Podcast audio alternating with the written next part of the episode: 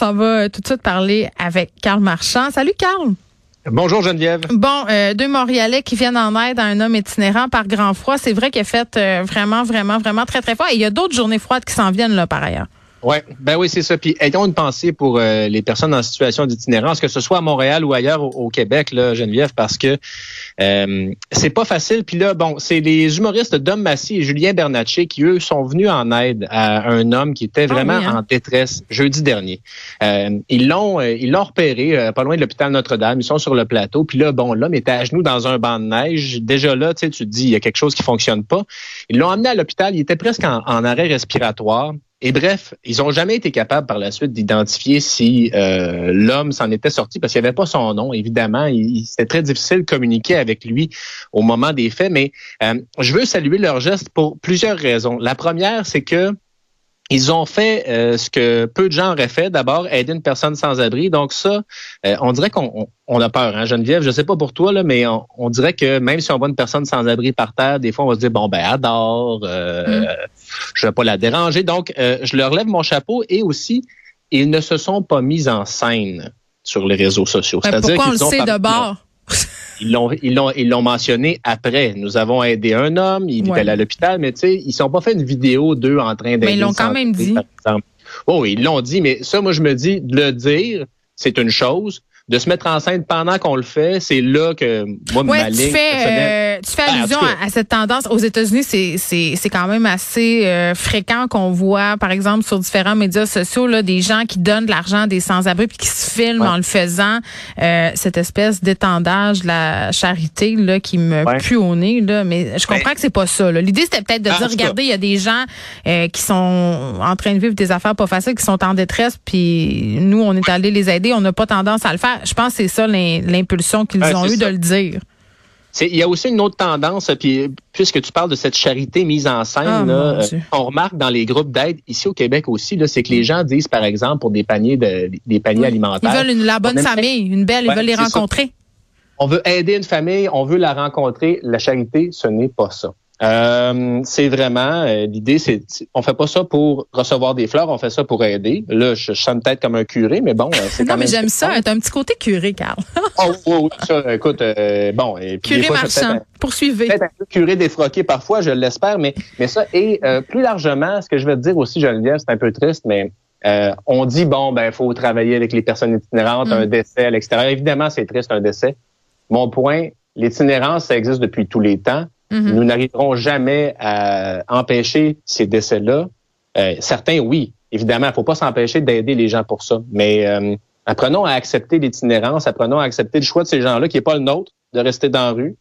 Euh, puis après ça, bon ben être là quand ils ont besoin le plus possible, mais mais euh, sais, c'est ça, je me dis, je, je sais pas comment non plus euh, s'attaquer, m'attaquer à ce mm. problème-là, mais c'est juste acceptons le fait que, tu sais, dans le temps, là, euh, des années 20, 30 et même avant ça, là, il y avait des quêteux qui se promenaient de village en village. Là, oui, euh, on les aidait, puis on les hébergeait, puis ils dormaient sur le banc du quêteux. Donc, c'est plus vraiment comme ça que ça se passe aujourd'hui. Puis, à partir, mais qui a rapport avec ton sujet, Carl, on sait que McWard avait proposé son aide à la mairesse de Montréal pour venir en place, venir en aide, pardon, concernant cette problématique-là. Il avait à sa disposition 25 abris. La mairesse de Montréal a rejeté son offre pour plein de raisons. Là, puis je voyais plein de commentaires sur les médias sociaux là, que Mike Ward ne pouvait pas aider parce qu'elle les connaissait pas vraiment c'était quoi la problématique des sans-abri. Puis que là, dans le fond, oui, c'était un beau geste, mais qu'en même temps, c'était même, voire même un peu déplacé.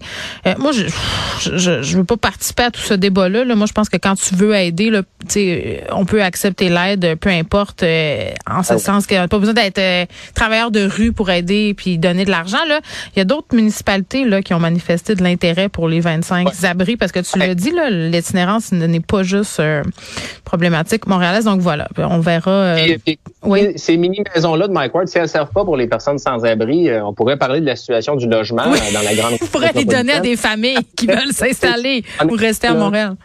Elle pourrait. Puis si je me dis, bon, si ces 25 mini-maisons-là sont stationnées quelque part et ne servent pas, euh, elles pourraient servir, ça c'est clair. Mais moi je pense euh, qu'elles vont, elles vont servir. Et j'ai jamais compris pourquoi la mairesse de Montréal a refusé cette, affaire-là, mais bon, c'est peut-être juste moi. Euh, là, tu me parlais de la de la crise du logement. Là, c'est directement en lien avec notre prochain sujet. Une mère euh, de famille monoparentale qui a eu une hausse de loyer quand même assez conséquente euh, conséquente, 720 dollars. Moi, je pensais même pas. Je pensais qu'il y avait un plafond, moi, pour les hausses de loyer, Carl. Il y en a un. Il y en a un, mais pas dans son cas. C'est euh, c'est fascinant. Euh, Nancy Richard Larivière, ok, c'est une résidente de Saint-Joseph-du-Lac. Elle est Mm. locataire d'une maison arrangée là-bas. Ça lui coûte 14 1480 dollars par mois. Excuse-moi, le 1400, là, c'est le, le vieux curé qui ressort. Oui, tantôt, j'ai dit des pieds carrés aussi, là. Ça, ah ça oui, va, ben là. ben, C'est c'est ré- c'est rétro-cube, rétro-cube. J'ai- été élevé en pied et en pouce. Ceci étant dit, euh, elle- l'augmentation qu'on lui demande, ça va ferait passer son, sa, sa facture mensuelle à 2200 dollars par mois. C'est Ça commence à faire de l'argent, là. Oui. Et pourquoi tout ça est légal? C'est parce qu'elle reste dans un logement qui a été construit il y a moins de cinq ans. Il y a une disposition de la loi qui permet aux constructeurs, en gros, là, euh, je suis pas un professionnel de la SHQ, mais qui permet ce genre d'augmentation-là après cinq ans. Euh, et c'est pas encadré. C'est une mesure qui a été euh, adoptée pour favoriser la construction locative, Geneviève. Ah, mais je pense que Nancy ne doit pas être la seule dans sa situation. J'ai- comme une intuition. Mais tous les gens du, du euh, de l'îlot, là, parce que Mhm. c'est le même promoteur qui a construit tout Ouais. alentour, donc il y a pas mal de gens dans cette situation-là. Euh, ce que je te soumets, il y a quelque chose de brisé là, dans notre système. Euh, Puis avant, là, on regardait les, les loyers monter ailleurs dans le monde. Tu sais, la, la problématique d'Airbnb, on a vu ça dans les, autres grandes villes au monde, Mhm. avant que ça à Montréal, mais ça fait deux, trois ans. On dirait que depuis qu'Airbnb a déstabilisé le marché et avec la pandémie, on a de plus en plus de ces histoires-là. Puis je me dis, mais là, euh, on n'est pas au service des gens. Là. On- ils vont rester où les gens? Comment les gens Mais vont en même pour- temps, OK, je, je vais me faire l'avocat du diable et méchante capitaliste. Là. Les, les propriétaires n'ont pas à être au service des locataires. Il faut faire, faut faire la distinction entre un propriétaire bien intentionné qui n'a pas le choix d'augmenter le prix de ses loyers parce que tout augmente. Tu sais, je veux dire, ses taxes municipales, le prix de la main-d'œuvre, le prix des matériaux pour changer les affaires. Donc, il doit suivre une certaine indexation.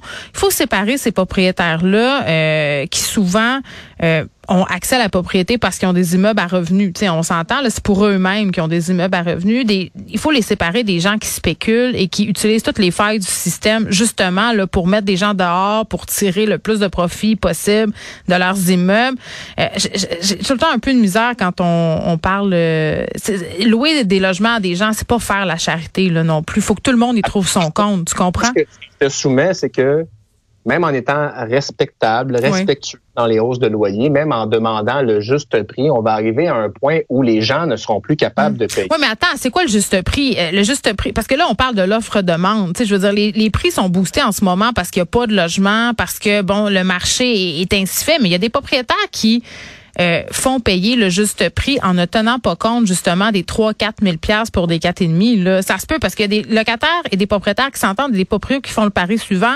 J'aime mieux garder un locataire longtemps que changer à tous les ans parce que la personne qui, vient payer 3 500 piastres par mois pour mon 4,5 est bien mal pris parce se dit dès que je vais trouver moins cher, moi, ça crée mon camp. C'est ça aussi, là.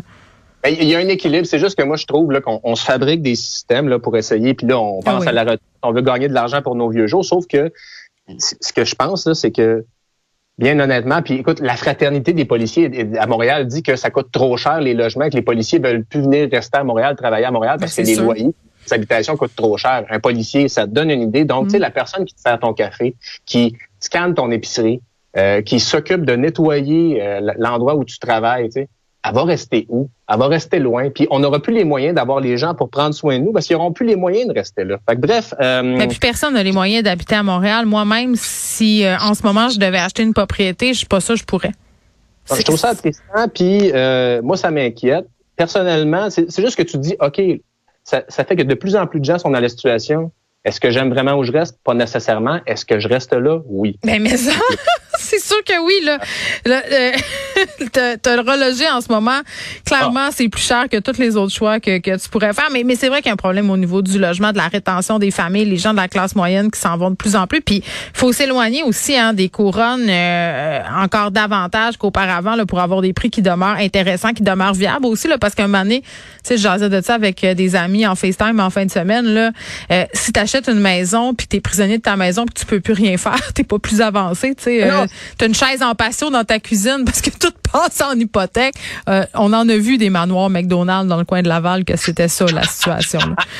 Bon, je, te, je te laisse aller, Carl, euh, faire tes petits calculs, là, savoir si tu déménages ou pas. Ah, je déménage pas, je déménage. bye bye.